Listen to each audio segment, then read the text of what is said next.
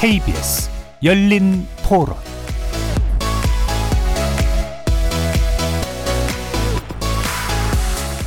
안녕하십니까. KBS 열린 토론 정준희입니다.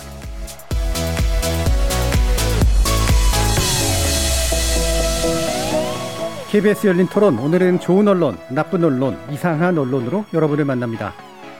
제20대 대통령 선거를 6개월 정도 앞두고 각 정당 대선 예비 후보들에 대한 검증 문제가 화두로 떠오르고 있습니다.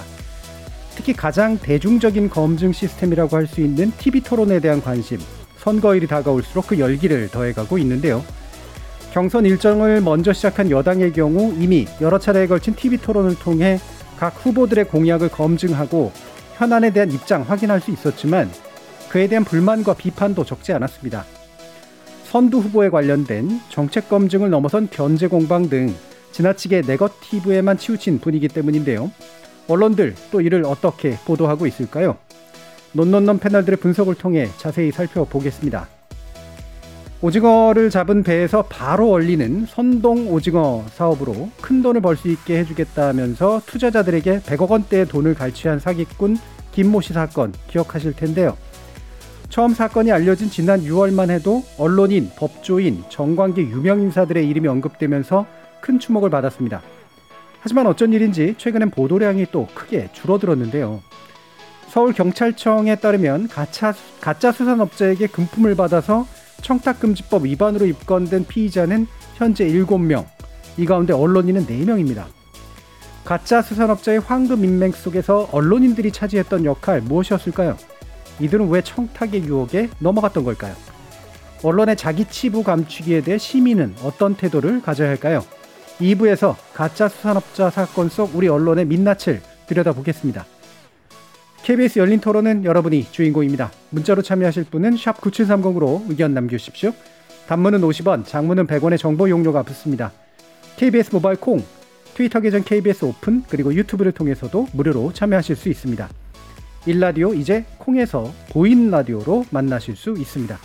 시민 논객 여러분의 뜨거운 참여 기다리겠습니다. KBS 열린 토론 지금부터 출발합니다.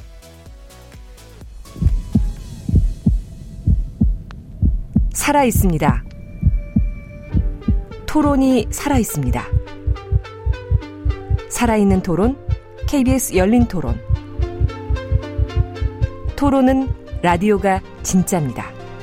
진짜 토론, KBS 열린 토론.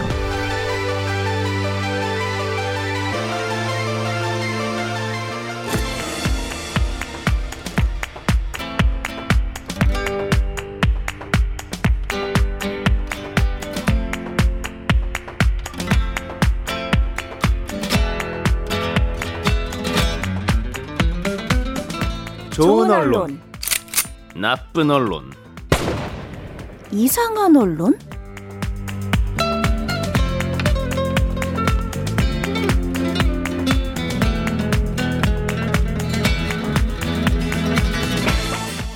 오늘 함께 해주실 세 분의 전문가 소개하겠습니다. 먼저 이정훈 신난대 리나시타 교양대학 교수 나오셨습니다. 안녕하세요. 언론인권센터 정책위원이신 정미정 박사 함께 하셨습니다. 안녕하세요. 그리고 민동기 미디어 전문기자 자리하셨습니다. 안녕하십니까. 자, 뭐 이제 코로나19 상황이다 보니까 어, 지금 대선에 나선 후보들이 어, 흔히 하는 전통적인 방법 같은 거를 쓰기가 좀 어려워서 아무래도 미디어의 의존도가 높아지게 되는데 어, 결국 이제 TV 토론의 중요성이 점점 더 이제 부각되고 있는 그런 상태죠. 먼저 더불어민주당의 어, 후보들은 예비 경선을 이미 치러서 TV 토론 음, 거쳤고요. 또 이제 본 경선 들어가면서 어, TV 토론을 더 확대하고 있는 그런 분위기인데 아, 과연 TV 토론 지금까지 어떻게 진행되고 있는가 그리고 관련된 보도들은 어떤가 좀 이야기 나눠보도록 하겠습니다. 자, 그 지금까지 여러분들이 이제 보신 음, 최근의 TV 토론에 대해서 전반적으로 어떻게 평가를 해주시는지 말씀 한번 좀 들어볼 텐데요. 뭐 수미양가 이렇게 따주셔도 좋고 A, B, C, D로 해주셔도 좋고 다만 중요한 게 이제 평가의 요소들이 여러 개가 있잖아요. 예를 들면 TV 토론의 형식, TV 토론의 진행자, 그다음에 내용, 그다음에 참여하시는 분들 뭐 여러 가지 요소들이 있어서 그중에 어떤 거에 초점을 맞추면 좋을까? 일단은 이제 내용이 좀 괜찮게 잘 전달되고 있나 쪽이 아무래도 좀 나을 것 같습니다. 진행자는 좀 빼고요. 한번 말씀을 한번 들어보고 싶은데 이거 민덕기 전문 기자께서 뭐 먼저 한번 말씀 들어보죠. 저는 일단 TV 토론은 아무리 좀 재미가 없거나 예. 좀 지나치게 좀 공방 위주로 가더라도요. TV 토론에 대해서는 기본적으로 후한 점수를 줘야 된다라고 생각합니다. 네, 네. 왜냐하면 어, 유권자라든가 일반 시민 입장에서 후보들의 어떤 그런 뭐 정책적인 어떤 능력이라든가 여러 가지 토론을 대하는 이런 방식, 타 후보들에게 뭐 비판을 하거나 어떤 지적, 질문을 받았을 때 대응하는 어떤 태도 이런 거를 종합적으로 확인할 수 있는 방법은 지금 단계에서는 토론회밖에 없다고 생각을 하거든요. 예. 근데 이제 이게 최근 들어서 이제 최근뿐만이 아니라 뭐 토론회가 이렇게 격하게 진행이 될 때마다 토론회 무용론 이런 걸 주장하는 쪽이 있기 때문에 저는 일단 기본적으로 수미양가로 따지면은 기본적으로 우 정도는 줘야 된다라고 생각을 하고요. 예. 다만 지금은 예비 경선이지 않습니까? 후보가 좀 많아요. 후보가 좀 많다 보니까 각 후보들의 어떤 그런 발언 시간이라든가 이런 게 상당히 좀 제약 제한적일 수밖에 없고요. 그러다 보니까 뭐 하고 싶은 말이라든가 어떤 정책적인 어떤 그런 비교 이런 거를 하는 거는 조금 근본적으로 한계는 있는 것 같습니다. 근데 예. 이제 이런 문제들은 제가 봤을 때 어떤 정말 각 정당 간의 어떤 본 경선 그쪽으로 가게 되면 어느 정도 좀 완화될 수 있는 그런 문제라고 보고요. 저는 그런 측면에서는 아직은 굉장히 좀 후한 점수를 음. 주고 싶습니다. 예. 지금 저기 저희 커뮤니케이션 하기나 언론하기에서 사실 TV 토론 같은 게 이제 정치를 지나치게 결정하는 문제를 가지고 정치의 미디어화다 뭐 이런 식의 얘기도 하면서 비판적인 시각이 있었는데 방금 민 기자님 말씀처럼 이제는 TV 토론이라도 좀 잘해야 되는 그렇죠. 그런 상태가 되다 보니까 아무래도 일단은 후한 관점에서 좀 바라봐 주신 것 같습니다.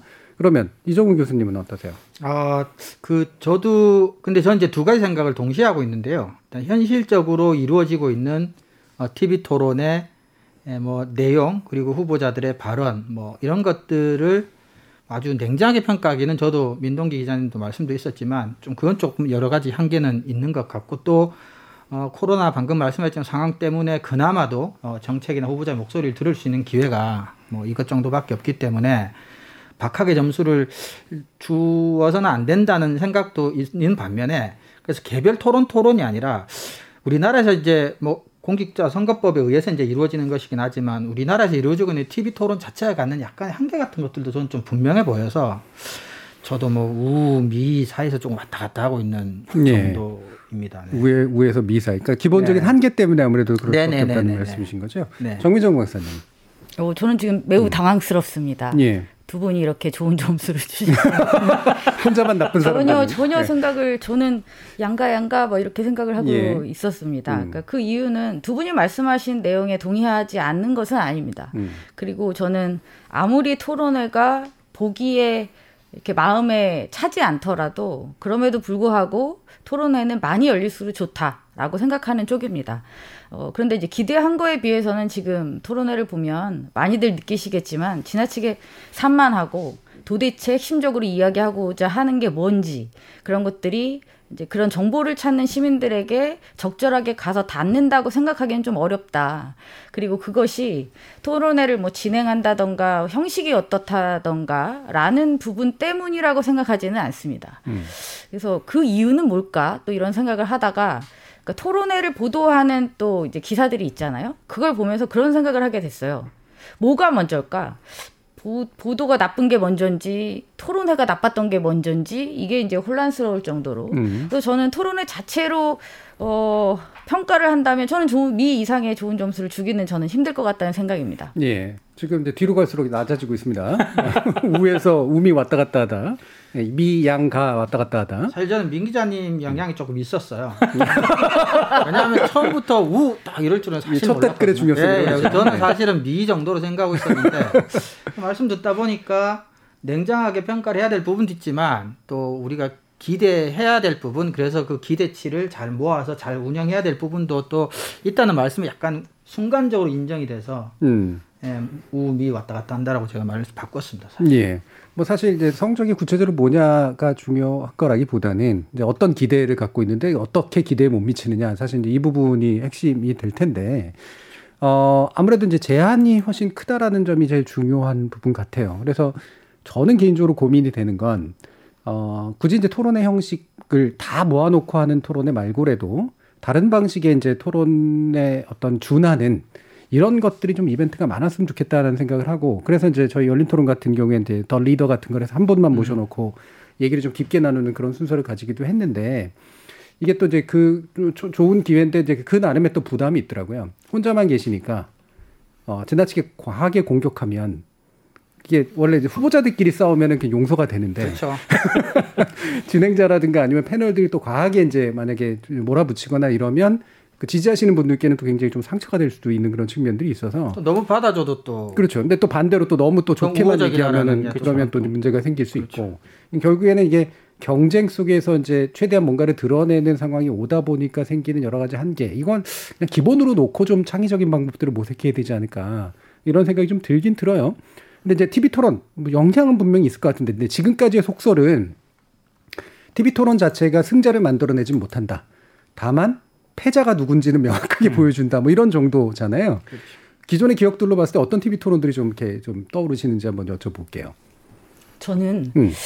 아, 아주 오래 전인데요. 몇 년도인지도 기억이 안 나는데 이인재 후보가 대선 토론에 나왔던 97년? 당시에 그 음. 기억하세요? 이인재 후보가 당시 이제 떠오르는 별이었죠. 예. 어, 그래서 어 여론조사에서도 굉장히 높은 퍼센테이지를 차지하고 어, 막 승승장구한다 이랬었는데 TV 토론에 나와서 이제 토론을 하고 끝났을 때 평가가 제가 생각할 땐 정말 헛웃음이 나는 평가였어요. 음. 왜냐하면 이 사람이 다른 후보자들이 비해서 상대적으로 젊었던 거예요. 음. 근데 이 젊은 사람이 이게 무례하게 공격을 하는 것이 아니냐, 예. 되바라졌다, 무례하다, 뭐 이런 평가가 나오면서 이게 또 영향을 어느 정도 미치더라고요. 그래서 저는 그 기억이 굉장히 오랫동안 이 기억을 가지고 있습니다. 예. 네. 그, 그 2012년에 이정희 후보도 그런 어, 예, 케이스를 그렇죠. 했죠. 예, 어, 약간 비슷한 케이스죠. 대해서. 음. 네, 예. 저는 굉장히 상징적인 어떤 그런 토론회였는데요.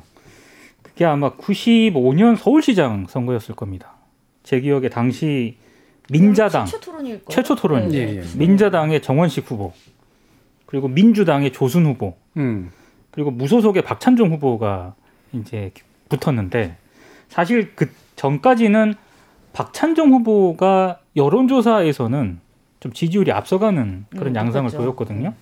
근데 당시 이제 그 TV 토론에서 유신 찬양 기고와 관련한 그런 질문이 이제 제기가 된 겁니다. 박찬종 후보에 대해서. 예. 근데 박창정 후보가 거기에 대해서 거의 뭐 토론을 거부하다시피 하는 그런 정말 그 정말 화가 나는 어떤 그런 장면들이 여과 없이 다 이제 전달이 된 거죠. 음. 그러니까 그걸 본 시청자들이 박창정 후보에 대해서 기존에 가지고 있던 이미지가 깨지기 시작을 했고요. 예, 예. 결과적으로 그 이후부터 지지율이 떨어졌거든요. 그래서 아 이게 TV 토론이 가지는 힘이 이런 이런 거구나. 음. 저는 그때 이렇게 나이가 막 많지도 않았는데도 그걸 딱 보면서 아 굉장히 이 TV 토론이 무서운 거다라는 생각을 했던 기억이 있습니다. 예. 제가 알기로도 나이가 안 많으신데 95년도면은 기억하실 분들 거의 없으실 것 같아요. 지금 듣는 분들 저도. 구체적인 내용 워낙에 그게 인상적이었어요. 예. 그러니까 어렸을 때 봤던 토론들이 훨씬 이렇게 네. 기억에 많이 남는 거예요. 아무래도 그때가 이제 예. 훨씬 더큰 그렇죠. 이벤트로 네. 느껴지긴 했었으니까. 음. 이정우 교수님. 그 뭐 저는 이제 국내 두 분 말씀하셨으니까 아무래도 어, 대통령 TV 토론하면 가장 상징적인 케네디와 닉슨 토론 예. 그쵸. 있죠. 직접 보셨어요? 어, 저는 어, 그때는 태어나기 전인데 예. 사실은 이제 수업이나 교육 때문에 저는 그렇죠. 동영상으로 통해서 이제 보긴 했지만 그리고 사실 이게 굉장히 상징적인 의미가 몇 가지 있지 않습니까? 그러니까 우리가 이제 TV 토론의 장점도 얘기하지만 사실은 나중에 그게 이제 가장 큰 문제점으로 지적된 뭐 이미지 정치화 된다라는 그래서 아무래도 케네디가 뭐 외모나 음. 뭐 옷, 뭐 토론의 능력 이런 것들로 이제 닉슨을 압도를 했는데 근데 이후에 이제 그런 얘기들이 많았죠. 그 외모도 사실은 뭐 연구 결과에 따르면 대다수의 미국 유권자들이 외모를 가지고 투표를 한다는 결과, 결과가 많아요. 네네네. 근데 뭐 그렇긴 하지만 어쨌거나 그런 것들은 토론 능력까지도 사실은 대통령의 역량에 뭐 가장 핵심적인 건 아닌데 에, 대통령의 역량과 다른 역량들의 에, 그런 것으로 이제 뭐 이게 승부가 결정나는 뭐 이런 지적들이 있었는데 저는 어쨌거나 좀 이게 좀 상징적인 의미가 있어서 음. 아직도 TV 토론 하면은 이제 이 TV 토론이 가장 먼저 생각이 납니다. 예. 사실 뭐 미국 정치, 서구 정치가 이제 그 말하는 거, 토론하는 걸 굉장히 중시하는 정치이긴 한데 또 그게 있잖아요. 그 뭐랄까요. 정치의 어떤 내부, 내부 정치라고 이제 부르는 음. 그래서 사실 닉슨이 그 내부 정치적인 관점에서 좀 더 좋은 평가를 그렇죠. 받았던 인물이잖아요. 좀 더뭐 진지하고 그다음에 어, 오랜 경력을 가지고 있고 식견이 있고 경륜이 있고 그런데 그 젊은 케네디한테 이제 말로 깨졌다라는 것 때문에 사실은 그런 미디어 정치다라는 그런 비판들이 있었는데 실제로 토론회 직전까지 여론조사도 예. 조금 약간이지만 좀 높게 나왔었고 음. 네, 그랬었죠. 근데 이게 이제 그런 고민이 들어요. 그 저도 이제 말을 잘한다고 토론 잘한다고 그 사람이 정치를 잘하거나 대통령 자격이 있거나 이렇지는 않다고 이제 물론 생각을 하는데 어, 요즘엔 그래도 기본은 해야 되지 않나 이런 생각 같은 게 되게 많이 좀 들거든요. 많이 듭니다. 그렇죠. 그 사람이 가지고 있는 적어도 기본적인 식견, 기본적인 태도, 그다음에 철학 이런 것들 정도의 최저선 정도는 좀 그렇죠. 깔아주는 측면은 좀 있는 것 같아서 어, 점점 좀, 좀 좋은 의미로 좀 받아들일 필요도 있지 않은가라는 생각이 들고 이게 또 일반화되다 보니까 사실 검증의 기회라는 게 그렇게 많지가 않아서 그렇죠. 그거를 되도록이면 많이 겪은 사람이 좀 더 나은 것 같긴 해요. 음. 적어도 잘 안 겪은 사람보다는. 자 그러면 언론 보도 행태 좀 살펴볼 텐데요. 자 나쁜 보도 민동 기자님이 골라주셨네요. 이 사실 나쁜 TV 토론이라든가 이런 거와 관련된 그 기사는 이게 전형적이거든요. 그러니까 요약하거나 혹은 토론의 내용 중에 이걸 몇몇 강조하고 싶은 부분을 발췌해 가지고 네. 이렇게 대립하는 구도로 쓰는 형식이기 때문에 사실 이게 좋은 보도도 그렇고 나쁜 보도 꼽기가 그렇게 쉽지는 않은데요.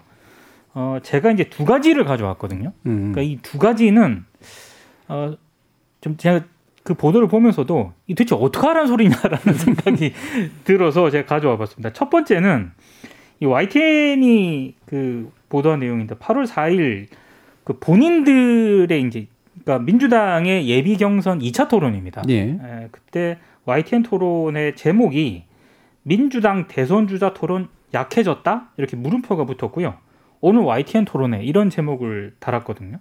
근데 이 내용이 뭐냐면은 1차 토론회에서 민주당 그 예비 경선 후보들 간의 공방이 굉장히 약해졌다. 약해졌다. 그러니까 상당히 좀 어, 이재명 지사하고 다른 후보들 간에 뭔가 굉장히 거센 공방이 오갈 네. 줄 알았는데 이재명 지사가 적, 막 거세게 대응을 안 했거든요. 음. 그러니까 약해졌다는 그런 평가가 있다. 그러면서 이 리포트 이 보면은 어 이번에는 과연 2차 토론에서는 거센 어떤 그런 그런 공방이 이루어질 수 있을지 관심을 모은다 이런 취지로 이제 끝을 예, 맺습니다. 어떻게 예. 보면은 굉장히 그냥 무난하고 그냥 일반적인 리포트인데 저는 그래 이 리포트를 보면서 그러면 뭐 더 격하게 싸우는 어떤 그런 거를 YTN이라든가 우리 언론들은 바란다는 건지 좀 어떤 맨날 하는 얘기가 있지 않습니까? 정책 토론 좀 하라고. 예. 어, 신상 공격이라든가 이런 네거티브 하지 말고 정, 정책 토론을 하려면은 조금 차분한 분위기에서 근거를 가지고 이제 서로 비판을 하고 지적을 하고 또 공방을 하고 이런 게 필요한데 어, 이 리포트 내용을 자세히 보면은 그런 거를 바란다는 느낌은 제가 못 받았거든요. 음. 이 리포트에서 YTN이 강조하고 싶었던 건 뭘까? 뭔가 굉장히 좀 어, 보도하기에 섹시한 어떤 그런 거를 바라나 이런 생각이 하나 들었고 예. 또 하나는 이 연합뉴스가 보도한 건데요. 이제 8월 17일자에 보도한 건데 이건 이제 4차 토론 음, 기사를 다루고 있습니다. 근데 제목이 이래요. 궁예, 놀부, 삽질, 이재명 협공 이어진 여토론회 이런 제목입니다. 근데 이 기사는 정말로 그 4차 토론회에서 나왔던 후보들 간의 여러 뭐 거센 공방은 물론이고요. 정책적인 어떤 그런 토론을 잘 정리를 했습니다. 음. 어, 굉장히 길어요, 기사가. 음. 근데 저는 여기서 이제 문제가 이 제목에 상당히 문제가 있다라고 생각을 하는 게 기사가 길면은 사람들이 잘 안 봐요. 음. 그래서 제목을 볼 수밖에 없는데 제목을 이렇게 달아버리면 어, 이 4차 토론이 이런 식으로만 이제 각, 이미지 각인이 되지 않습니까? 사실 궁예놀부 삽질 같은 경우에는 어, 여러 가지 뭐 정책적인 어떤 공방이 오가는 과정에서 후보들이 약간 이게 빗대서 쓴 표현에 네. 불과하거든요. 근데 이렇게 제목을 뽑아버리, 뽑아버리더라고요. 그러니까 굉장히 제가 봤을 때 기사는 나름 드라이하게 썼는데 음. 제목을 이렇게 뽑아버렸을 때 이 토론회 기사가 가지는 문제점이 저는 고스란히 드러난다고 생각하거든요. 그럼 만약에 저같이 이제 토론회를 본 사람은 어, 제목을 이렇게 뽑았지라는 생각이 드는데 제 토론회 끝까지 잘 안 보는 시민들도 굉장히 많지 않습니까? 그렇죠. 그이 기사를 딱 봤을 때 아 이거 또 또 자기네들끼리 뭐 했구나 이런 생각밖에 안 든다는 얘기죠. 그러니까 네. 저는 아주 대조적인 기사인데 이 대조적인 기사를 통해서 우리 언론이 이 TV 토론 보도에서 가지는 문제점이 저는 상징적으로 드러났다라고 생각을 해요. 예. 그러니까 TV 토론도 상당히 좀 어, 이게 제대로 지금 정책적인 공방을 하고 있느냐도 문제지만 우리 언론이 TV 토론의 보도에 무게 중심이라든가 이런 거를 제대로 두고 있느냐 이 부분에 대해서도 상당히 좀 고민거리를 던져준다고 봅니다. 예. 결국은 이제 두 가지를 얘기를 해주셨는데 하나는 이제 제목 그러니까 본문에 비한 제목의 문제고 또 한 가지 이제 본문 자체도 어 기본적으로 이제 공방을 지나치게 이제 부각하거나 기대하는 그게 마치 본질인 양 아, 그런 보도란데 결국 이제 두 가지 도 이제 동일한 맥락이란 말씀이신 거죠. 네. 우리 언론이 포- 토론을 바라보는 시각이 이 안에 들어가 있다라고 하는 거니까 어떻게 보세요, 이정희 교수님? 일단은 YTN 보도는 저는 이제 약간 홍보성 기사 같아요. 네. 자기들이 이제 개최하게 될 자기 목적 토론회가 음. 열뛸 거니까 예, 예, 앞은 예. 좀 밋밋했고 기대하시라 뭐 음. 이런 것도 조금 들어간 것 같고 근데 그 기자분들이 얼마나 그 힘들게 일하시는지는 알지만 그래서 제 말이 좀 오해 소지가 있을지 모르겠지만 참 부러워요. 승부는 나 있거든요. 음. 치열하면 치열하다고 기사를 쓸 거고 네. 뭐 차분하게 진행되면 밋밋하다고 기사를 쓸 거니까 그러니까 뭘 해도 다 답은 정해져 있는 것 같은 느낌인 거죠. 근데 그 사실은 그 TV 토론 같은 게 그렇게까지 어, 인기가 있는 것 같진 않아요. 옛날보다는 점점. 근데 관련 보도를 이런 식으로 해버리면 점점 더 볼 필요성이나 이런 것들 점점 못 느끼게 될 가능성이 많죠. 그래서 어 저는 이런 식으로 기사를 쓰는 것들이 우리가 지금까지 얘기해왔던 전형적인 이제 제목 중심의 뭐 포탈 중심 이런 얘기를 해왔지만, 근데 대통령을 이제 후보를 선정하는 과정에 굉장히 중요한 토론회 같은 경우는 좀 조금 더 다르게 써야 되지 않나. 근데 너무나 이제 전형적이고 패턴화된 그런 보도들인 거죠. 그래서 조금 근데 정말 아쉬운 거는 근데 나아질 것 같진 않아요. 사실은 우리가 열린 토론 한 것마다 지금 1년이 훨씬 넘었고 이런 류의 지적을 사실은 TV 토론 보도뿐만 아니라 모든 보도에서 많이 해오고 있잖아요. 근데 전혀 뭐 달라진다는 느낌 잘 못 받으니까 그래서 어떤 면에서 조금 허무하기도 하고요. 이런 비판을 하거나 지적을 하는 것들이 전형적인 보도인데 소재가 이제 TV 토론일 뿐이지 우리나라 언론이 보이고 있는 전형적인 태도 그러니까 같아요. 저는 이 나쁜 보도를 쭉 검색을 하면서 어떤 걸 꼽아야 되나 이렇게 고민을 하면서요. 뭐 밋밋하다라는 그런 평가 많잖아요. 뭐 예. 네거티브라는 얘기는 상당히 많은데 어, 이 TV 토론과 관련된 수많은 보도를 하면서 그럼 언론들은 나름대로의 현실적인 저는 대안을 이제는 좀 내놓을 때도 됐다라고 생각을 하거든요. 그러니까 모든 TV 토론이 거의 모든 다 주제를 다 다루고 있습니다. 지금 지금까지. 진행해온 걸 보면 그러면 그렇게 많은 토론회가 만약에 일곱 여덟 차례 예비 경선이 예정돼 있다면 어, 뭐 어떤 첫날 토론회는 뭐 특정 주제, 뭐 정치 경제에 국한시키거나 이런 식으로 좀 하는 방안도 좀 해봐야 된다라는 어떤 재원을 하든가 이런 부분도 필요한데 그냥 그런 부분에 대해서는 전혀 어, 언론사들이 어, 정책적인 어떤 대안이라든가 이런 걸 내놓지 않은 상태에서 그냥 요약하는 수준 그리고 저는 밋밋하다라는 그런 표현은 언론들이 이 TV 토론 기사를 할때 쓰면 안 된다라고 생각합니다. 예. 뭐 그럼 어쩌라는 얘기냐 이런 생각밖에 안 들거든요. 음. 그리고 이게 법이 허용하는 범위 안에서 방송사에게만 맡길 게 아니라 저는 신문사들도 나름의 적극적인 뭔가를 할 수 있으면 하는 게 필요하다고 생각합니다. 뭐 서면 토론이 되든 뭐 질의응답이 되든 그러니까 신문은 아무래도 저는 그런 혐의도 어느 정도는 있다고 보거든요. 왜냐하면 TV 토론 같은 경우는 이제 어쨌거나 방송사가 예, 주인돼서. 하는 예. 이벤트니까 신문사 입장에서는 약간의 좀 소외 또는 박탈감 이런 것들이 드는 부분도 있고 그래서 그럼에도 불구하고 TV 토론에 관련해서 자기들도 어느 정도의 뭐 클릭이나 관심을 유도하기 위해서는 관련 보도나 기사를 좀더 강하게 써야 된다는 생각을 하게 될지도 모르고. 그래서 TV 방송사 중심의 토론을 이제 약간은 박탈감을 가지고 이제 보도한다는 것에만 머무르지 말고 신문사는 신문사대로 적극적으로 어, 후보자의 자질을 비교하거나 공약을 검증하는 어떤 이런 어, 보다 적극적인 자세를 가지고 보도를 관련 보도를 하는 게 더 낫지 않나 그런 생각도 들어요. 음. 그래서 이 토론과 관련된 보도를 보면서 찾다가 어, 이제 특징적인 부분들을 발견한 게 일단 토론회를 다룬 기사가 그렇게 많지는 않다라는 거였어요. 네. 일단 많지는 않고 그 다음에 다룬 기사들의 대부분은 어떤 식이냐면 아까 요약이라고 이제 말씀을 해주셨는데 요약이 아니라 그러니까 오리는 거죠. 발췌. 예, 아니에요. 그냥 처음부터 끝까지 따옴표입니다. 맞아. 정말 쉽게 이, 이 사람이 이 말했더니 이 사람이 이 말했고 이 사람이 이 말했고 이 사람이 이 말했고 끝. 그러니까 이런 식의 기사들이 되게 많아요. 그러니까 저도 이제 기자님도 말씀하셨지만 이제 그런 생각이 드는 거죠. 토론회를 바라본 기자의 입장에서의 어떤 해설이나 분석은 분명히 필요하다. 근데 그렇다면 그것이 이 정치인으로서 이 후보에 대한 비판도 중요하지만 이 토론회 자체가 어, 그렇다면 어떤 방향으로 나아갈 것인가에 대한 제언은 지금 너무 필요한 시점이라는 생각이 들어요. 특히 뭐 형식적인 측면이라든지 그런 게 있을 수 있잖아요. 그러니까 너무 난상 토론이 되고 산만하게 되고 서로 공격만 하다 끝나게 비방과 공격만 하다 끝나게 된다면 어떤 식으로 주제를 이끌어낼 수 있을 것인가야말로 언론사들이 주도적으로 고민해야 될 문제잖아요. 결국은 질문을 던지는 건 기자들이고 언론사고 후보들은 그 질문을 기다리고 지금 답변을 하려고 준비되어 있는 상황이라면 질문하는 주체들이 그것을 주도적으로 고민 을 해야 되는 거죠. 근데 그런 것을 찾아보기가 힘들었다는 게 가장 큰 문제라고 생각합니다. 예. 제가 봤을 때는 이게 선순환 구조가 안 되는 것 같아요. 음. 그러니까 TV 토론이 있으면 어, 대부분 발췌하거나 요약하거나 그렇다니까요. 그 토론의 분위기가 어땠다라는 어떤 보도만 굉장히 많거든요. 네, 네.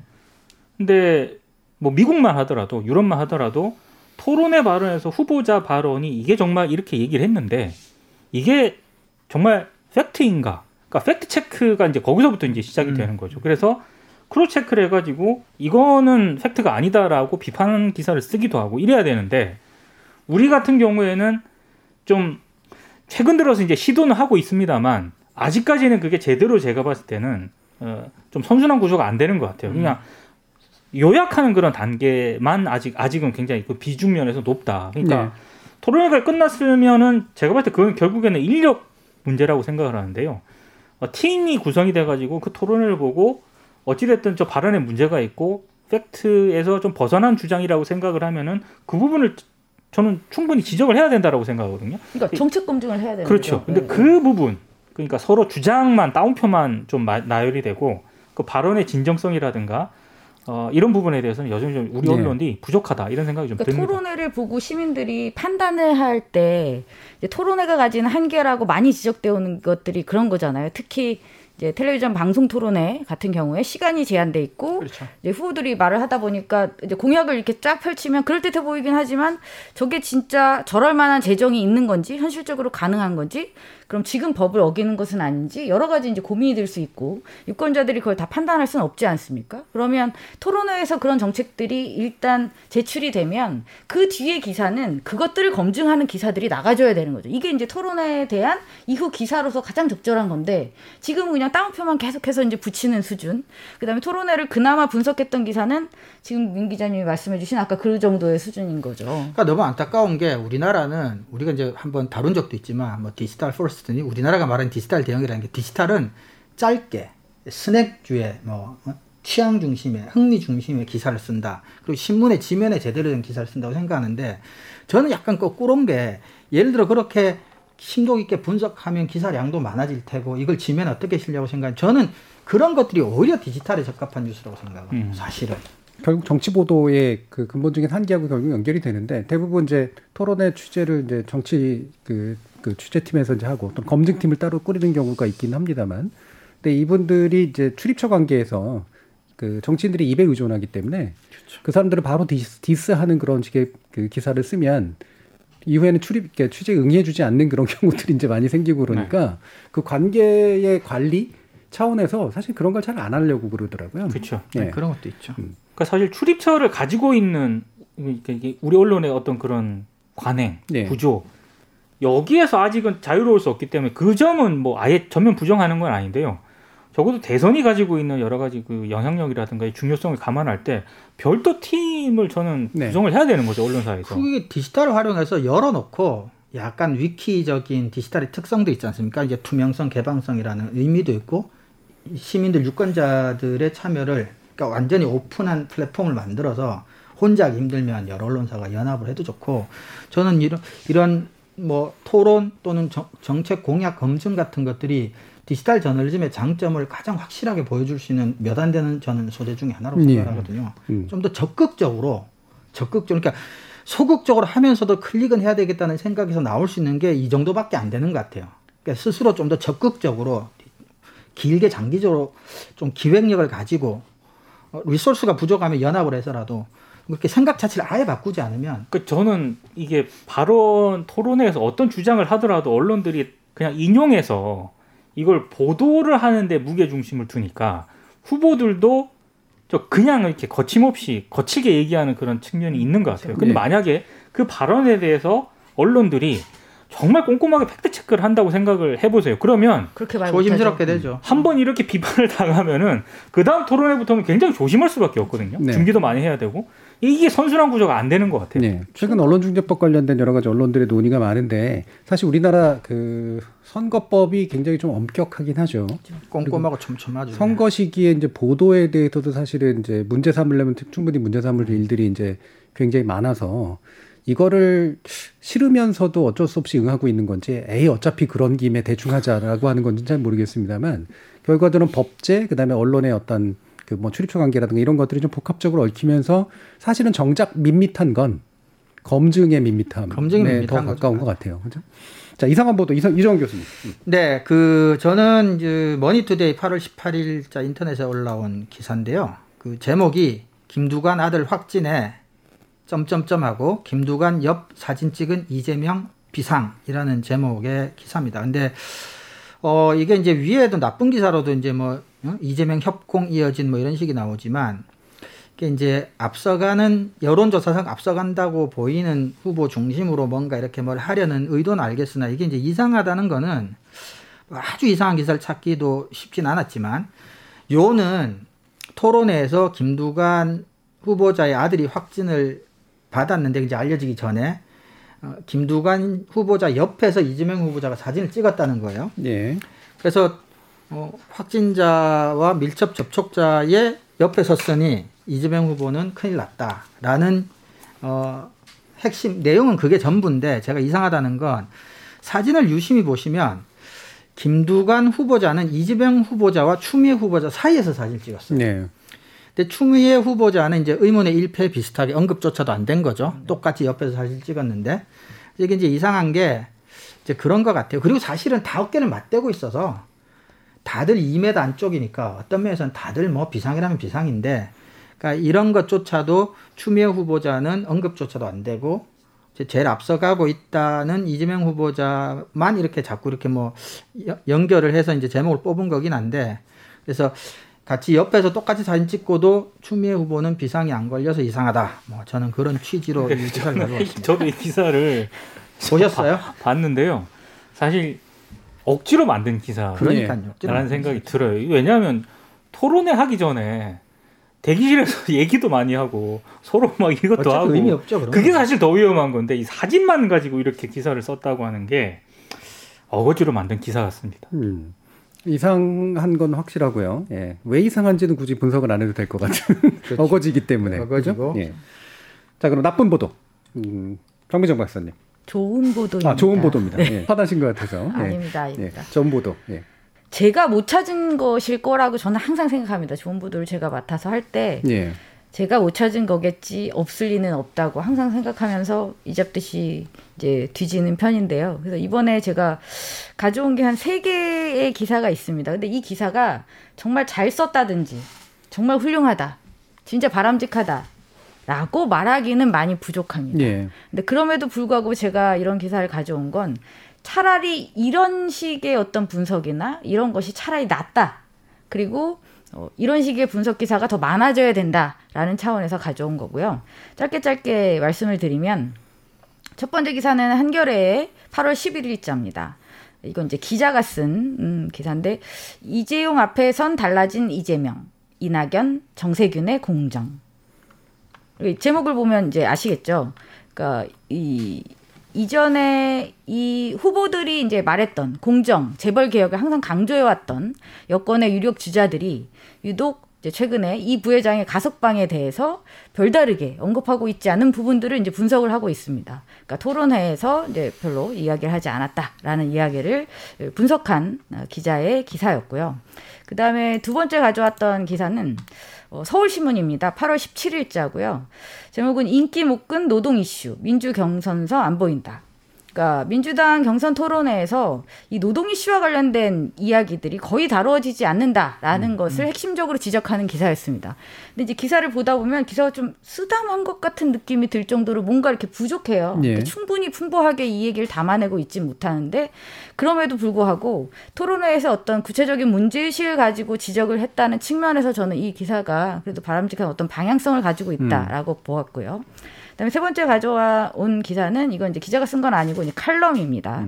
한겨레의 8월 24일인 자 칼럼인데 민주당 경선에 없는 두 가지 이야기라고 해서 경선 토론회를 이제 1차 때, 2차 때, 3차 때 뭐 이런 것들을 다 포괄해서 어, 그 중에 노동 이슈에 대한 음, 어떤 논의가 없다. 관심도 없어 보인다. 그리고 두 번째는 재벌개혁 관련 이슈도 거의 다뤄지지 않는다. 라는 부분에 대해서 문제 제기를 하는 그런 칼럼이었습니다. 그래서 그나마 좀 이제 군색하긴 합니다만 어, 좋은 기사로 이것들을 가져왔고요. 네, 제가 이걸 찾다가 이제 생각난 게 있어서 사실은 이 부분을 말씀드리고 싶었어요.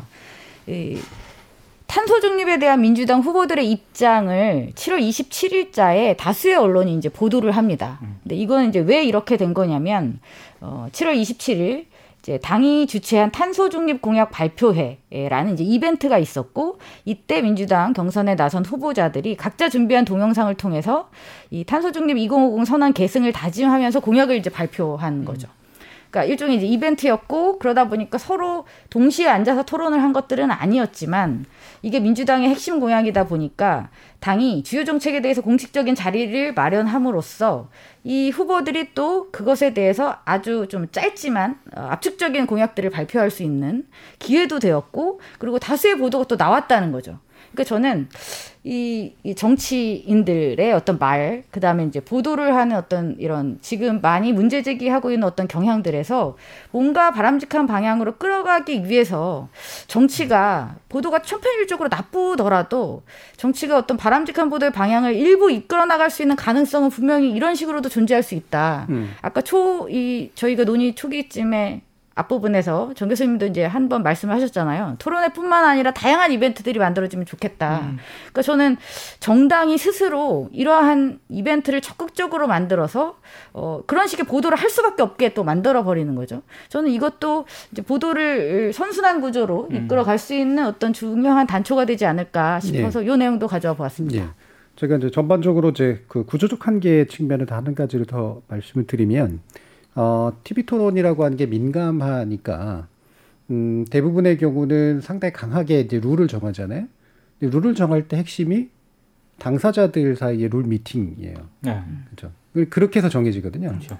이거는 합리적인 일이긴 하지만 문제는 그게 내용을 밋밋하게 만들거나 음. 내용 자체가 없게 만드는데 굉장히 큰 기여를 한다는 거예요. 그리고 그걸 매번의 방송사가 하나씩 자기가 가져가는 거니까 자기가 가져갔을 때 모든 얘기를 또 다 해야 되잖아요.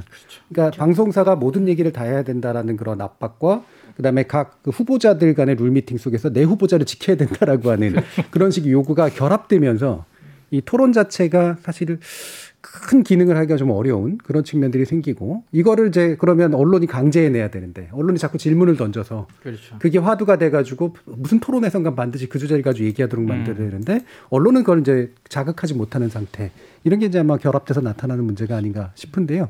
좀 어떤 개선점들이 필요할지 짧게만 한 번씩 코멘트 좀 주시죠. 기- 민 기자님은. 저는 좀 방송사들끼리 음. 어, 후보자들 말고요. 방송사들끼리 욕심 좀 안 부렸으면 좋겠습니다. 네네. 일단 왜 모든 토론회가 천편일적이 될 수밖에 없는 게 다 비슷하거든요. 형식 내용 거의 다 비슷해요. 그러니까 카테고리 나누는 것조차도 비슷하기 때문에 근데 이제는 굳이 그렇게 안 해도 되지 않습니까? 음. 그러니까 서로 뭐 사전에 뭐 얘기를 하든 논의를 하든 해가지고 우리는 이쪽 파트의 무게 중심 그리고 형식도 좀, 좀 다양하게 했으면 좋겠고요. 그리고 만약에 그거는 이제 형식 같은 경우에는 그 후보자들의 합의가 좀 필요하긴 합니다만 예. 예, 그 어려움이 있긴 합니다만 아, 제안은 해볼 수 있는 거 아니겠습니까? 그래서 이제 이끌어낸 어떤 그런 작업들을 이제는 좀 어, 방송사들이나 언론사들이 좀 선도적으로 해볼 필요가 있다. 음. 후보들 눈치를 보지 말고 좀 당당하게 좀 제안을 했으면 좋겠다 이런 생각이 음. 좀 듭니다. 네, 정미정 박사님. 저도 비슷한데요. 음. 어, 창의적인 어떤 발상, 그다음에 기존의 것들을 부수는 어떤 혁신적인 실험 이런 것들이 토론회에서 좀 시도되었으면 하는 생각입니다. 지금은 이제 당의 경선이니까. 하지만 실제로 이제 본선이 시작되면 이야기가 또 달라지지 않습니까? 제발 그때는 우리가 아, 그러니까 유권자들이 토론다운 토론을 볼 수 있도록 지금 언론사들이 좀 주도적으로 고민을 했으면 좋겠다는 음. 생각입니다. 예, 이정훈 교수님. 네, 뭐 앞에 좋은 말씀 많이 해주셔가지고 중복된 얘기 빼고 나면은 어 물론 방금 제 정 교수님께서 이제 방송사는 방송사대로 방송사 이해관계가 있기 때문에 이게 뭐 잘 될지는 모르겠지만 아무래도 좀 이제 TV 토론의 가장 큰 구조적 문제점이 이제 깊이 있는 이야기를 하기가 어렵다는 거잖아요. 방송의 매체적 특성도 있고 시간 제한도 있고 그렇다면은 회차마다 주제를 한정 짓는 것도 방법인 것 같아요. 음. 네. 그래서 어느 방송사한테 어느 주제가 갈지는 복불복이겠으나 그래서 어, 좀 큰 주제, 작은 주제 합쳐서 어느 방송사에서 큰 주제가 걸리면 오히려 또 하나만 해도 밋밋해질 수는 있긴 하겠지만 어떤 형태로든 그런 식의 방식도 한번 좀 생각해 볼 수 있지 않을까. 그래서 이번 토론회에서는 뭐 예를 들면 노동 문제만 해야 된다.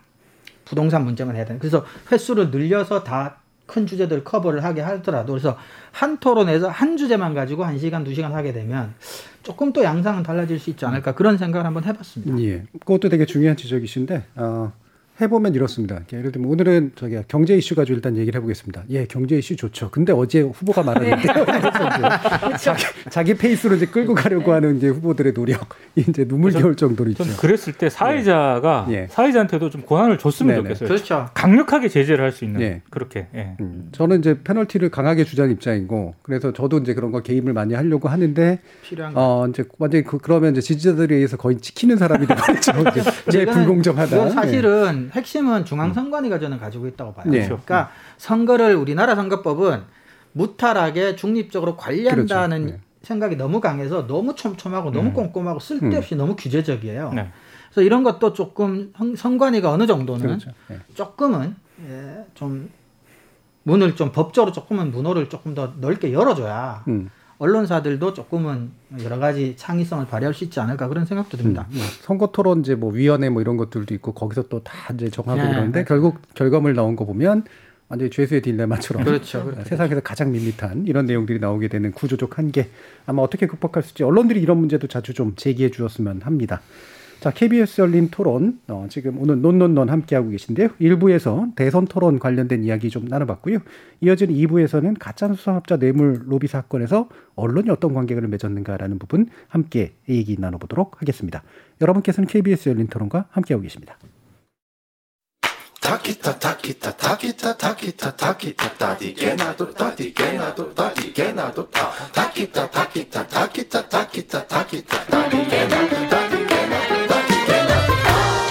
물음표가 느낌표로 바뀌는 순간 KBS 열린 토론. KBS 열린 토론, 좋은 언론, 나쁜 언론, 이상한 언론 2부 주제는 가짜 수산업자 뇌물 로비 사건에 언론이 외면하는 이유입니다.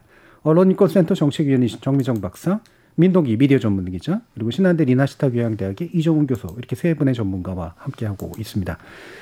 자, 이게 저희가 간단하게 좀 언급했던 그런 내용이긴 합니다만 이게 이제 다시 좀 이렇게 회상을 시켜야 될 상황이기도 하고 최근 이제 진행 급격하게 수사가 진행되고 있는데 언론 보도는 매우 급격하게 사라지고 있는 상태이기 때문에 다시 한번 또 이야기를 나눠봐야 될 텐데요. 어, 좀 이렇게 환기시키는 의미에서 어떤 사건이었는지 민도 기자님께서 좀 정리해 주시죠. 그 이제 김모 씨라고 이제 언론들이 이제 이름을 붙였죠. 예. 오징어 사업 투자 명목으로 이제 100억대 사기, 흔히 말하는 유명 인사에게 금품을 제공, 제공한 혐의로 기소된 그런 사건인데 어, 유력 정치인들이 등장을 하고요. 특히 언론인들이 많이 여, 여기에 연루가 됐고 최근에는 박영수 이 특검마저도 조사를 받았죠. 어, 일단 이 여기서 좀 많은 많은 언론들이 이 사건을 다룰 때 주로 유력 정치인하고 연루된 그런 부분들 그리고 특히 박영수 특검하고 연루된 이런 부분들은 많이 보도를 했습니다. 한마디로 이제 뭐 포르쉐 차량 제공받고 뭐 여러 가지 또 사기 사건에 연루가 됐지만 뭐 여러 가지 특혜를 제공받았다 이거 아니겠습니까? 근데 언론 보도에서 쏙 빠진 부분들이 이제 언론인과 관련된 그런 부분이거든요. 특히 가장 큰 사기 피해를 받았던 사람 가운데 한 명이 김무성 전 의원의 이제 친형인데 이 김무성 의원을 이 김모 씨에게 소개한 사람이 전직 언론인입니다. 이것도 좀 이상한 그런 대목이고 그리고 어, 이 김모 씨가 가짜 수산업자가 감옥에서 만나 언론인 출신 수감자였다는 점에서 또 문제가 됐고요. 그리고 어 여러 가지 인맥을 통해서 그러니까 검찰이라든가 정치권, 언론계의 이 가짜 수산업자라고 통칭되어지는 김모 씨가 사람들과의 관계 인맥을 쏟는데 중간 다리 역할을 하고 지렛대 역할을 한 것 역시 언론인들이었다는 거. 이제 이게 굉장히 큰 문제였고 최근에 이제 언론 보도를 통해서 실명이 공개된 사람은 엄성섭 TV조선 앵커. 어, 엄성섭 전 앵커 같은 경우에는 뇌물하고 성접대 의혹까지 받았다라는 음. 보도가 지금 나온 그런 상황이고요. 그리고 TV조선 기자, 뭐 일부 언론이 또 실명을 공개하기도 했는데 예. 어, 자녀 아, 본인의 대학원 학비까지 받았다 이런 음. 의혹이 제기가 됐고요. 그리고 중앙일보 논설위원 같은 경우에도 최근에 이제 조사를 받긴 했습니다만 차량을 무상 대여 의혹을 대여를 받았다 이런 의혹이 제기가 됐고 그리고 워낙 이분은 이제 어- 보도가 많이 예. 됐기 때문에 이동훈 전 조선일보 논설위원 같은 경우에는 뭐 골프채 뭐 이런 등등의 여러 가지 금품을 받은 혐의로 지금 어, 조사를 받은 그런 상황인데 이 언론인들의 실명이라든가 뭐 매체라든가 이런 거는 잘 보도가 되지 않고 있습니다. 예. 그래서 이게 마치 그냥 대략 그냥 음, 뭐 정리되고 있는 듯한 그런 느낌이지만 사실 아직 이제 막 어, 수사의 성과들이 좀 나오고 있는 그런 상태잖아요. 어, 아까 이제 언급하신 분들도 이제 연루돼 있는 어떤 일정한 죄목 같은 것이 약간 언급을 해주시긴 했습니다만 어느 정도까지 진행됐는지 좀 말씀 주시죠. 그러니까 지금 음, 다 조사를 그럼 받은 상황이고요. 예. 이 조사를 경찰이 지금 했는데 이걸 어떻게 처리할지가 지금 정확하게 예, 예. 아직은 결론을 음. 못 내린 그런 상황입니다. 음. 그러니까 저는 이 정도 되면 만약에 이게 언론인들이 아니라면 벌써 이렇게 결론을 내지 않았을까라는 생각을 개인적으로 해보게 되는데 일단 수사는 어, 혐의가 지금 특정이 된 상태고 그 혐의에 대해서 수사 당국이 어떤 결론 내린지는 아직 결론이 안 내려진 그런 네. 상태고요. 음. 어찌됐든 어, 이 언론인들이 주되게 혐의를 받고 있는 거는 흔히 말하는 음. 김영란법 위반입니다. 그렇죠. 김영란법 위반 같은 경우에는 뭐 한 번에 100만 원 또는 1년에 300만 원 넘는 금품을 받으면 처벌 대상이 되지 않습니까? 음. 근데 언론에 보도된 어떤 그런 혐의만 보면은 어, 충분히 위반 가능성이 있기 때문에 수사 당국이 어떤 결론을 내릴지는 조금 지켜봐야 될 것 같습니다. 예. 우리도 또 99만 9,900원으로 어, 그렇게 할지 그건 이제 네. 봐야겠죠. 뭐 접대 같은 경우는 이제 그럴 수도 있는 거고. 네. 예. 이게 이제 그렇잖아요. 이게 뇌물죄 같은 경우에는 이제 공직자 뭔가 직권을 가지고 있는 사람에게 이제 그게 들어가면 무조건 거는 어떤 일을 했건 안 했건 일단 뇌물이 되는 거고. 그다음에 이제 일반인들 같은 경우에는 주로는 배임이죠. 이제 자신의 직권 영역에서 누군가한테 이- 금전적 이득을 취득해서 구체적인 행위를 해야 되잖아요. 그때는 또 그냥 받은 것만으로 되는 건 아니니까. 근데 이제 언론인은 이제 딱 한 중간에 지금 있어서 김영란법 같은 경우에는 어, 청, 어떤 대가를 이제 염두에 둔 채 이제 부정한 정도의 규모의 금품 내지 이득을 취했는가. 요거기 때문에 되게 좀 강한 이제 법령이긴 하죠. 그래서 결국 이제 김영란법 주로 아마 부정청탁 금지법 위주로 네. 아마 어, 기소 내지 이제 뭐 관련된 결정이 내려지지 않을까 그런 싶은데 어, 이런 상황들 또 우리 한번 언급들 들어보죠. 이정훈 교수님 말씀 좀 주셔보실래요? 어, 사실은 좀 참담한 일이죠. 음. 언론인들이 이렇게 이런 일에 연루가 된다는 것 자체가 사실은 아까 우리가 이제 99만 원 얘기했지만 어, 99만 원 얘기가 많잖아요. 검찰 뭐 누구도 뭐 99만 원에 딱 맞춰서 근데 그게 99만 원, 98만 원의 문제는 아닌 것 같아요. 음. 그리고 형이 확정이 돼서 어, 유죄가 확정이 돼서 뭐 어떻게 되는 것과 그러지 않은 것의 차이는 물론 크지만 어, 남을 비판하고 감시하는 것을 업으로 삼는 사람들이 어쨌거나 이런 일 자체가 이미 지금까지 진행된 것만 해도 저는 어, 굉장히 심각하게 부끄러운 일이고 그다음에 최근에 여러 가지 이제 뭐 언론의 자유냐 책임이냐 뭐 여러 가지 지금 사회적인 논의 논란이 굉장히 예, 심각한 수준으로 지금 진행이 되고 있는데 어 저는 이제 자유와 책임이 상호 배타적이다 제로섬 관계 있다고 보지도 않지만 어 저는 진짜 언론인들이 지금보다 물론 아주 극소수의 언론이고 대다수 언론인들은 그렇지 않겠지만 그래도 우리가 어, 국민의 눈에 비춰지기는 뭐 특정 직업 군으로 항상 비춰지니까 저도 예를 들어 교수라는 자가 이렇게 되지 뭐 특정인 교수라고 뭐 호명이 되지는 않으니까 어, 좀더 어, 책임감을 갖고 어, 좀 해야 되지 않나 싶은 생각이 듭니다. 좀, 좀 참담한 일이라고 생각합니다. 저는. 네. 뭐 저는 이걸 언론이 뭐 득달같이 보도하리라고 생각하진 당연히 않았어요. 근데 어, 언론이 이렇게까지 또 보도하지 않으리라고 생각하진 않았거든요. 어, 왜냐하면 요즘은 최근에는 그래도 이제 언론사도 워낙 많아졌고 그래서 뭐 예를 들면 동료니 뭐니 이런 거 상관없이 그래도 뭔가 이렇게 선전적인 주제가 되거나 뭔가 팔릴 만한 주제면 달라붙는 언론들도 일부 있는데 참 이렇게 많이 보도를 안 하잖아요. 네. 근데 이것도 저는 동료의 문제라고도 볼 수 없는 게, 그러니까 안 하는 일괄되게 안 하는 언론은 안 하긴 하지만, 예를 들어 특정 언론 같은 경우는 다른 언론의 문제는 굉장히 크게 보도를 해요. 예를 들면 MBC 그렇죠. 이런 거. 예, 예. 근데 또 자사 언론은 또 안 한단 말이에요. 그러니까 이게 자사만 안 하는 언론이 있고, 음. 그러니까 언론계 문제는 뭐 크게 보도 안 하는 언론이 있고 또 이것도 미세하게 저는 어, 윤리적으로 조금 다른 차원이라고 생각을 해요. 그러니까 예. 자사에만 보도를 안 하는 언론이 전 윤리적으로 조금 더 심각한. 그러니까 저는 이 보도를 보면서요. 이게 참 굉장히 우습다라는 생각을 한 게 이 보도량만 또 놓고 보면은 물론 보도량이 저는 상대적으로 적긴 합니다. 네. 이 사안 자체 언론인들이 연루가 됐기 때문에. 근데 보도하는 행태를 보면은 되게 웃기게 보도를 하고 있거든요. 가관이죠. 가관입니다. 예. 예를 들면 조선일보 같은 경우에는 TV조선 앵커하고 전 조선일보 논설위원이 연루가 되지 않았습니까? 예. 그런데 보도 내용을 자세히 보면 흔히 말해서 이동훈 전 조선일보 논설위원 같은 경우는 본인이 경찰 조사를 받고 나오면서 기자들한테 여권 공작서를 제기하지 그렇죠. 않습니까? 예. 그러니까 조선일보는 약간 거기에 비중을 둬서 보도를. 맞아요. 하는 거죠.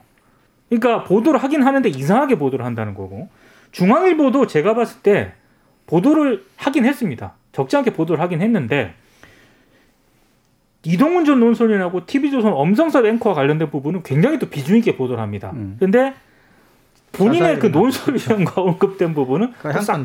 맞아요. 그러니까 이런 식으로 다 보도를 하니까 이거는 정말 이건 뭐 어떻게 생각을 해야 되는지 진짜 보도를 보면서도 이러니까 정말 이게 신뢰도도 하락하고 욕을 얻어먹는 게 아닌가 이런 생각이 이게- 이게 들죠. 그래서도 안 되는 거긴 하지만 그나마도 뭐 동업자 의리 이것도 아니라니까요. 그러니까 자사 것만 보도 안 하고 네. 있으니까.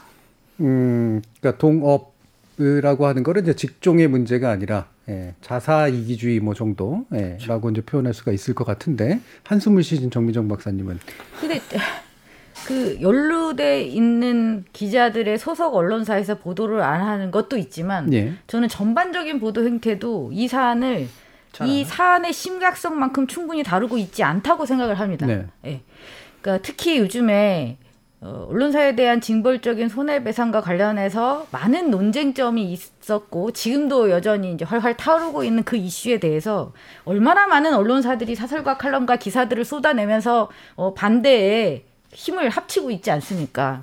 그런데 어떻게 스스로가 했던 이 어마어마한 사건에 대해서는 이런 방고 반성이라든지 자정 노력이라든지 하는 형식적인 사과조차도 안 한다는 거는 네. 저는 말이 안 된다고 생각합니다. 이게 그래요. 조선일보와 중앙일보만의 문제라고 볼 수 있는 것이냐? 저는 절대로 그렇지 않다고 봅니다. 우리가 모를 뿐이지 이런 식의 너무 자연스러운 이런 관계들 정치인과 공직자와 그다음에 언론인들이 이렇게 아주 자연스럽게 만남을 가지고 어떤 뇌물이나 이런 것들을 받는 혐의에까지 지금 이렇게 간 이 지경까지 갔을 때는 이것은 굉장히 일상적으로 벌어졌던 어떤 사건이 아니었나라는 의심을 충분히 하게 만든다라는 거죠. 그렇다면 이런 것들에 대해서 그만큼 깊이 있는 기사들이 나와야 되는데 지금 거의 저는 다루고 있지 않다고 봅니다. 물론 이동훈 전 논설위원을 언급하는 기사들이 이 조선일보나 중앙일보를 제외한 다른 언론사에서 있긴 있습니다만 그럼에도 불구하고 턱없이 부족하고 턱없이 불충분하다고 예. 생각합니다. 이동훈 전 논설위원 같은 경우는 윤 캠프의 공보 대변인으로 됐었던 시점이기 때문에 사실 집중이 됐었던 그렇죠. 문제가 큰 그렇죠. 것 같아요. 이게 그런 맥락이 없었다면 아마 잘 안 했겠죠. 그리고 음모설을 제기하고 예. 이러니까 네. 또 스스로가 또 이제 부추긴 네, 면도 좀 있었고요. 부추긴 면이 있죠. 음. 네. 근데 그나마 이제 그 KBS에서 어, 지난 일요일이었죠. 8월 22일 날 이제 방송했던 어, 내용을 보면은 이제 질문하는 기자들은 어쨌든 이 내용을 그래도 좀 다뤄줬고 가장 크게 다룬 게 이제 키- 그 PD MBC PD 수첩이죠. 수첩이잖아요. 네. 그럼 질문하는 기자들 같은 경우 이제 보도 비평 프로그램이니까 이건 당연히 다뤄야 될 문제였었던 것 같고 뭐 당연히 자기 역할을 한 거고 어, PD 수첩 같은 경우는 PD라서 다뤘나? 기자가 아니라서 어? PD라서 다뤘나? 사실 그런 문제도 분명히 아니, 있을 그 거예요. 있을 있을 겁니다. 수. 있죠. 저는 음. 그런 측면이 좀 있을 많다고. 생각합니다. 아마 보도국에서 제작하는 프로였으면 이렇게까지 하기는 저도 네. 아무리 MBC였지만 힘들지 않았을까 저도 음. 아니 그리고 그 MBC 기자의 경찰 사칭 문제는 얼마나 떠들썩하게 다뤘습니까 그렇죠. 또. 예. 그거 다 다른 언론들에서. 예, 네. 다 난리가 났었잖아요. MBC 그 기자의 경찰 사칭 문제 심각하죠. 되게 심각하죠. 다뤄야 되는 그런 다뤄야죠. 문제고요. 그리고 MBC 같은 경우에는 올림픽 또 그렇죠. 중계 보도하는 데 있어서 네. 굉장히 논란을 많이 빚었잖아요. 그 많은 언론들이 비판했거든요. 당연합니다. 문제가 네, 심각했기 당연하죠. 때문에. 근데 거기에 맞먹는 수준으로 언론인들이 지금 이런 그렇죠. 뇌물 접대 의혹이 불거진 거지 않습니까? 그것도 한두 언론이 아니고 이것도 그에 맞먹는 수준으로 다뤄야 다뤄야죠. 되는데 현격히 떨어지는 거죠. 음. 만먹는 수준은 훨씬 더 크게 근데 이게. 훨씬 더더 심각하죠. 훨씬 네. 심각하죠. 네. 어쨌거나 취재 과정에서 윤리적으로 적절하지 못한 행위를 한 거와 이거는 취재 본업과 아무 상관없이 뇌물을 받거나 성접대를 음. 받았다는 의혹이기 때문에 이거는 사실은 그 MBC 건과는 직접 비교하기는 힘든 오히려 이게 훨씬 더 음. 심각한 문제예요. 네, 그나마 이제 자기 일을 하려고 하는 과정에서 생긴 문제와 그렇죠. 그렇죠. 자기 일을 이용해 먹으려고 해서 생긴 완전 문제, 다른 문제죠. 굉장히 이제 질적으로 좀 다르잖아요. 물론 이제 더 보도가 많았던 건 이제 MBC 경찰 사칭 문제였는데 저는 이 부분 또 얘기하면서 갑자기 또 생각나는 게 최근에 언론중재법 관련된 논의 개정 논의가 있었을 때 그러니까 이것도 이제 오해가 보통 많은데 위법한 방식으로 취재를 했을 때 손배 대상이 된다 이렇게 이제 오해를 유도하더라고요. 근데 그게 위법한 방법을 써서 허위 사실을 조작해냈을 때 이제 배액배상의 대상이 되는 건데, 그러니까 진실을 보도했다면 사실은 전혀 이유가 안 되는 거죠. 위법은 별개로 따지는 거니까. 예를 들면은 어, MBC 경찰 사칭 문제는 이른바 이제 위법한 방식으로 이제 취재를 한 건데, 그 내용은 결국은 이제 뭐 김민원 씨 관련된 그런 내용을 추적하기 위한 거였기 때문에 이거는 이제 손배 대상이 이제 아니게 되는 그런 상태거든요. 근데 최근에 언론들은 이 위법한 방법 같은 거 어쩔 수 없이 써야 되는 경우들이 있는데 이게 탐사보도 가로막는다면서 난리를 쳤는데 네. 이 사안에 대해 그, 그 사안을 얘기하는 방식과 MBC에 대한 경찰 사칭 문제를 얘기하는 방식은 굉장히 다르단 말이에요. 사실 동일해야죠. 동일한 문제죠. 자기들 논리대로 네. 치면 MBC 기자는 전혀 비판의 대상이 안 되죠. 그러니까 MBC 기자를 옹호해야 된다는 얘기가 아니라 이를테면 이런 목소리도 나와야 되잖아요. 그러니까 말하기는 좀 부끄럽지만 우리가 때로는 탐사 취재를 하기 위해서 이렇게 위법한 방법을 써야 될 때가 있습니다. 네. 라고 얘기하는 사람들을 본 적이 없었거든요. 그 당시에는. 네. 근데 왜 지금은 이게 또 굉장히 다른 이야기로 이제 나오는가라는 것도 그때그때 달라요라고 하는 그런 분위기죠. 여기서 더 한 가지 중요한 부분이 부정청탁금지법이라고 불리우는 김연한법인데 최근에 이제 그 통계치 나온 것들을 보니까 어 여기에서 위반 사례로 가장 많이 포착돼 있는 케이스가 그 중에 하나가 언론이에요. 네. 그렇죠. 물론 이제 대상 안에 언론이 들어갔기 때문이기도 한 것 같은데 야, 구조적인 문제가 좀 있다고 보시나요? 실제로 이렇게 될 만한? 민동 기자님 어떻게 생각하세요? 저는 구조적인 문제로 볼 수도 있겠지만 음. 어, 언론인들 스스로 뭐 김영란법이 시행이 됐을 때 굉장히 반발을 하지 않았습니까? 음.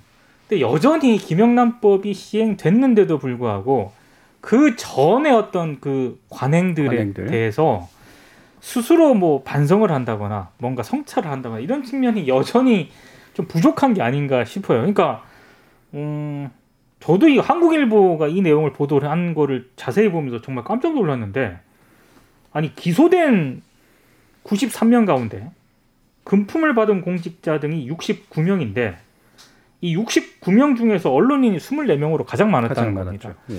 그러니까 수, 말이 이게 숫자가 뭐 전체 언론인 가운데 24명이면 뭐 괜찮지 않냐 이렇게 생각하실 분들도 있긴 한데 중요한 거는 기소된 사람 가운데 그렇죠. 직업군에서 언론인이 가장 많았다는 거잖아요. 네. 그게 무슨 얘기냐면 김영란법이 시행된 이후에도 여전히 일부 언론이긴 하지만 일부 언론인들이 그 전에 관행으로부터 전혀 문제의식을 못 느끼고 있다라는 거를 상징적으로 보여주고 있다라고 생각을 합니다. 예.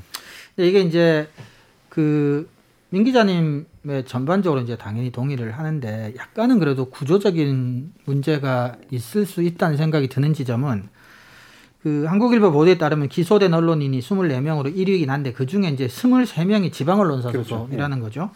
지방 언론을 제가 뭐 폄훼하거나 무시한다는 뜻이 아니라 그러니까 일부 지방 언론의 어떤 경영 상태나 운영하는 방식이나 이런 것들을 보면 어, 우리가 과거에 6, 70년대 사이비 언론이라고 불렀던 그런 것들과 유사한 행태들이 아직도 여전히 많이 남아 있고, 좀 그런 쪽에서 문제가 된 기자들이 조금 많이 포함되어 있다면, 한국 언론의 구조적인 문제 중의 하나인 지역 언론의 어떤 그런 영세성이라든지 시장 뭐 이런 것들의 구조적인 문제도 어느 정도는 조금 포함되어 있지 않나 저도 싶은 생각이 이제. 약간 그 부분은 고민이 되는 지점이긴 한데요.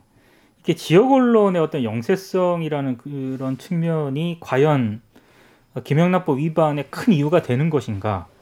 사실 저는 약간 거기에 대해서는 좀 반신반의하는 편입니다. 왜냐하면 주로 이제 이게 수사 당국이 지역 언론인들에 대해서는 굉장히 좀 엄격한 잣대를 들이대는 반면에 예. 흔히 말하는 힘 있는 영향력 있는 이 수도권에 포진되어 있는 이런 언론인들에 대해서 같은 기준을 과연 적용하고 있느냐에 대해서는 저는 솔직히 의문입니다. 예. 그러니까 이렇다면 이정훈 교수님이 이제 구조적 문제로 찍으신 건 아, 지역 언론이 참 배고프고 그러니까 어쩔 수 없이 이런 일을 한다가 아니라 그렇죠. 자격이 안 되는 사실 뒤집힌 거죠. 그러니까 지역, 그러니까 자격도 안 되는 언론들이 언론 행위를 하기 위해서 사실은 언론사를 만든 게 아니라 그렇죠. 예. 요- 이런 일을 하기 그렇죠. 위해서 이렇게. 하기 위해서 이제 언론사를 만들어는 어떤 지금 현재 그렇죠. 시장 구조 이제 네, 아마 이 부분에 말씀- 예, 좀더 맞습니다. 가까운 것 같아요. 그리고 방금 민 기자님께도 지적해 주셨지만 실제로 중앙 언론인데 적발되어야만 했으나 적발되지 않은 케이스는 사실 굉장히 많이 숨어 있을 네. 거라고 좀 네. 생각을 하거든요. 맞습니다. 그거. 왜냐하면 강한 권력적 연합을 가지고 있기 때문에 이 카르텔은 스스로를 드러내지 않기 때문에 그럼요. 따라서 이제 굉장히 부정적 동맹들이 굉장히 강하면 강할수록 오히려 드러나지 않을 가능성도 있고 그 일단이 요번에 가짜 수산업자 사건 같은 음. 것이었기 때문에 그래서 또 이제 중앙 언론에 관련된 어 이게 이제 지방 언론만의 문제일까라고 의심도 충분히 해볼 수 있는 그런 그렇죠. 일인 것 같아요. 저는. 그 언론인 24명 중에 23명이 지방 언론사 소속이다. 이걸 보는 순간 저도 민 기자님이랑 비슷한 생각을 했어요. 예. 그리고 이 지방 언론사 같은 경우에 분명 여기서 이제 트러블이 발생을 했겠죠 업체랑. 그렇죠. 예. 그러니까 이게 드러난 거지. 트러블이 발생하지 않은 수많은 담합과 관련해서는 들킬 이유가 없지 않습니까? 네. 그리고 사실 이번에 그 가짜 수산업자 사건 같은 경우는 이제 사기였고 이게 연루되고 본인이 또 입 밖으로 내다 보니까 이게 알려지게 된 거지. 예. 만약에 그 사람이 사기를 친 게 아니었다면 음. 우리가 이 사건을 알게 됐을까요? 저는 모르고 넘어갔을 확률이 높다고 생각합니다. 근데 음. 이런 의심이 상당히 합리적인 게 그게 일종의 친고죄 같은 거 아닌가요? 친고라고 부를 필요도 없이 어쨌든 문제 고소 고발이 이루어야지 당연히 대부분의 그렇죠. 경우는 수사가 시작이 되는 거고 대신 인지가 이제 있을 수가 네. 있죠. 수사 과정에서 드러나는 문제가 그래서. 예, 그래서 제가 뭐 이 초창기 때 우스갯소리 뭐 법에 대해서 우스갯소리 하면 안 되긴 안 되지만 일부 뭐 그러니까 친한 단골을 확보해 놓고 그 식당에서 영수증을 예를 들어 얼마 이상 먹었으나 그 밑으로 끊어주게 하면 그리고 거기서 고발만 안 하면 누가 네. 고발만 음, 안 하면 음. 문제가 안 된다 뭐 이런 식의 것들이었기 때문에 그래서 이제 중앙의 큰 언론이나 중앙의 큰 권력자들이 문제가 안 된다는 건 아무튼 뭐 그렇게 드러나지 않으려면 드러나지 않을 방법들은 굉장히 많아 보이더라고요. 음. 그러니까 이게 어 사실 이제 김영란법 도입 이후로 어, 언론사들의 취재 관행 특히나 이제 뭐 큰 방송사나 큰 언론사들 같은 경우에는 좀 더 조심하려고 하는 네. 분위기가 생겨서 확실히 새로운 어떤 사내 가이드라인도 만들고 그 다음에 뭐 취, 그, 그, 취- 그 취재 대상자하고 밥 먹거나 이럴 때 되게 조심하라라든가 이런 것들을 만들어서 적어도 일반 기자 정도 선에서는 이런 이제 부정부패에 노출될 가능성은 확실히 많이 줄어든 측면들은 있는 것 같아요. 네. 근데 어, 이런 제가 얘기를 함부로 해서는 안 되겠습니다만 이제 국장급 이상 또는 편집 단위 정도까지 올라갔을 때 이들이 만들어낸 카르텔은 또 종류가 다른 카르텔이거든요. 이게 일선 취재에서 대가 바라고 이러는 게 아니라 네. 인적 교류에 좀 훨씬 더 가까운 면들이 있죠. 이를테면 장충기 문자 사건 같은 것들이 이제 그런 그렇죠. 것들을 정확히 그런 보여주는 거잖아요. 그래서 뭔가 상위 그룹이라고 스스로 생각하고 high society 간에 서로 주- 도움을 주고받는 관계 정도로 생각하는 경우들이 굉장히 많거든요. 그리고 가짜 수산업자 사건들의 그 내용들을 자세히 보시면 그냥 나는 돈 달라고 돈 주고 이런 식의 문제가 아니라 사실 굉장히 중요한 상부상조 관계를 구축하는 과정의 일환이었던 것 같아요. 근데 다만 가짜 수산업자가 좀 이상한 그렇죠. 이 높은 분들이 보기에는 일반적인 종류의 사람은 아니었던 거죠. 그래서 이제 드러나게 된 면들이 좀 크지 않았나 이렇게 생각이 드는데 뭐 이게 이제 단지 윤리 문제는 이제 넘어서는 거잖아요. 그러니까 윤리적인 것들 넘어서 이건 법적인 어떤 처벌에 관련된 문제이기 때문에 혹시 민 기자님은 뭐 기자 생활을 오래 하셨고 또 주변에 또 기자분들이 많으시니까 여기에 대한 어떤 자각 정도랄까요? 이런 것들은 좀 어떤 것 같으세요? 사적으로 만나면은 아유 뭐 이렇게 얘기는 해요. 예. 근데 그게 어떤 그 회사 차원이라든가 사 차원에서 어떤 단호한 조치 이런 부분은 또 다른 영역이 되더라고요. 음. 그러니까 저는 문제가 발생이 했고 혐의가 있고 그럼 뭐 수사 결과를 봐야겠죠. 그렇다라고 한다면은 정말로 좀 단호한 어떤 그런 조치들이 발생 있어야 이런 문제가 발생하지 않는다라고 보거든요. 근데 그 점은 분명합니다. 김영란법 시행 이후에 언론사들이 조심하는 문화가 있고요. 음. 그리고 많은 부분이 좀 많이 개선이 되긴 했습니다만 여전히 좀 미진한 부분들이 많기 때문에 음. 에, 그런 부분이 있기 때문에 계속 이 사건이 발생을 하는 거고 그거는 특정 개인의 문제는 아닌 것 같아요. 예. 예.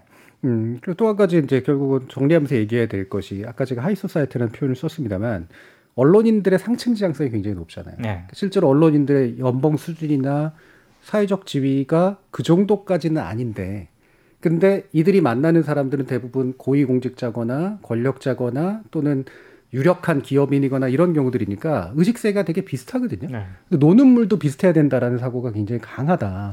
그랬을 때 이제 특히 그런 지향을 강하게 가지고 있는 사람들은 알게 모르게 당연히 이런 방식에 여전히 노출되거나 사실 목적적으로 취- 뭔가 지향할 수도 있다라는 이제 그런 의구심 같은 것들이 좀 있어요. 자, 어떤 부분 좀 더 짚어주고 계시고 싶은지.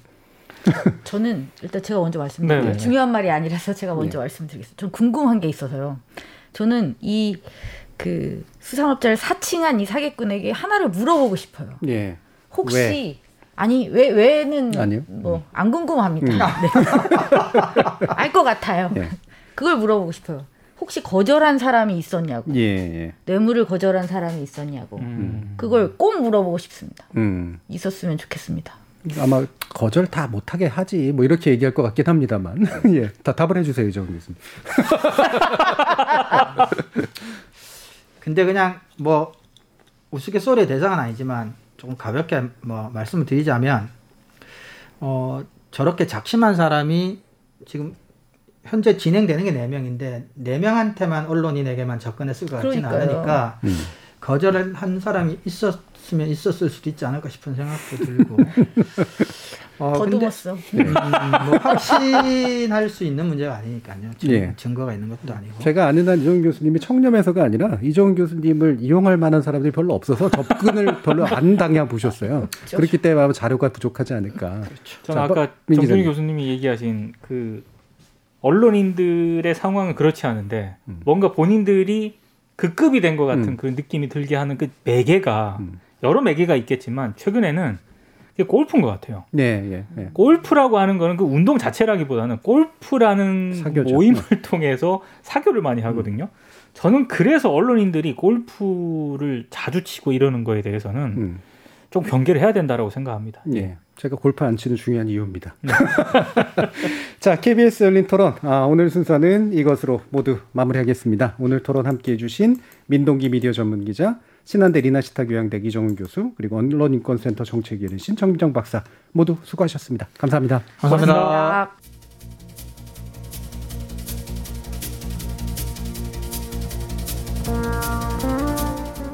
부정청탁 금지법 일명 김영란법이 처음 도입될 때 규제 대상에 언론인을 포함시키는 것을 두고 말이 많았습니다. 권력 감시 기능을 하는 언론인을 위축시킬 거라는 둥, 의도치 않게 언론 자유를 제약하게 될 거라는 둥 말이죠.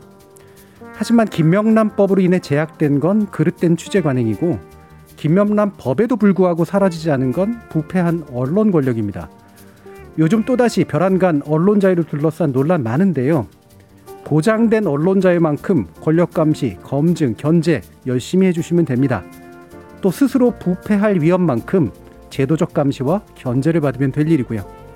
저는 다음 주 월요일 저녁 7시 20분에 다시 찾아뵙겠습니다. 지금까지 KBS 열린 토론 정준이었습니다.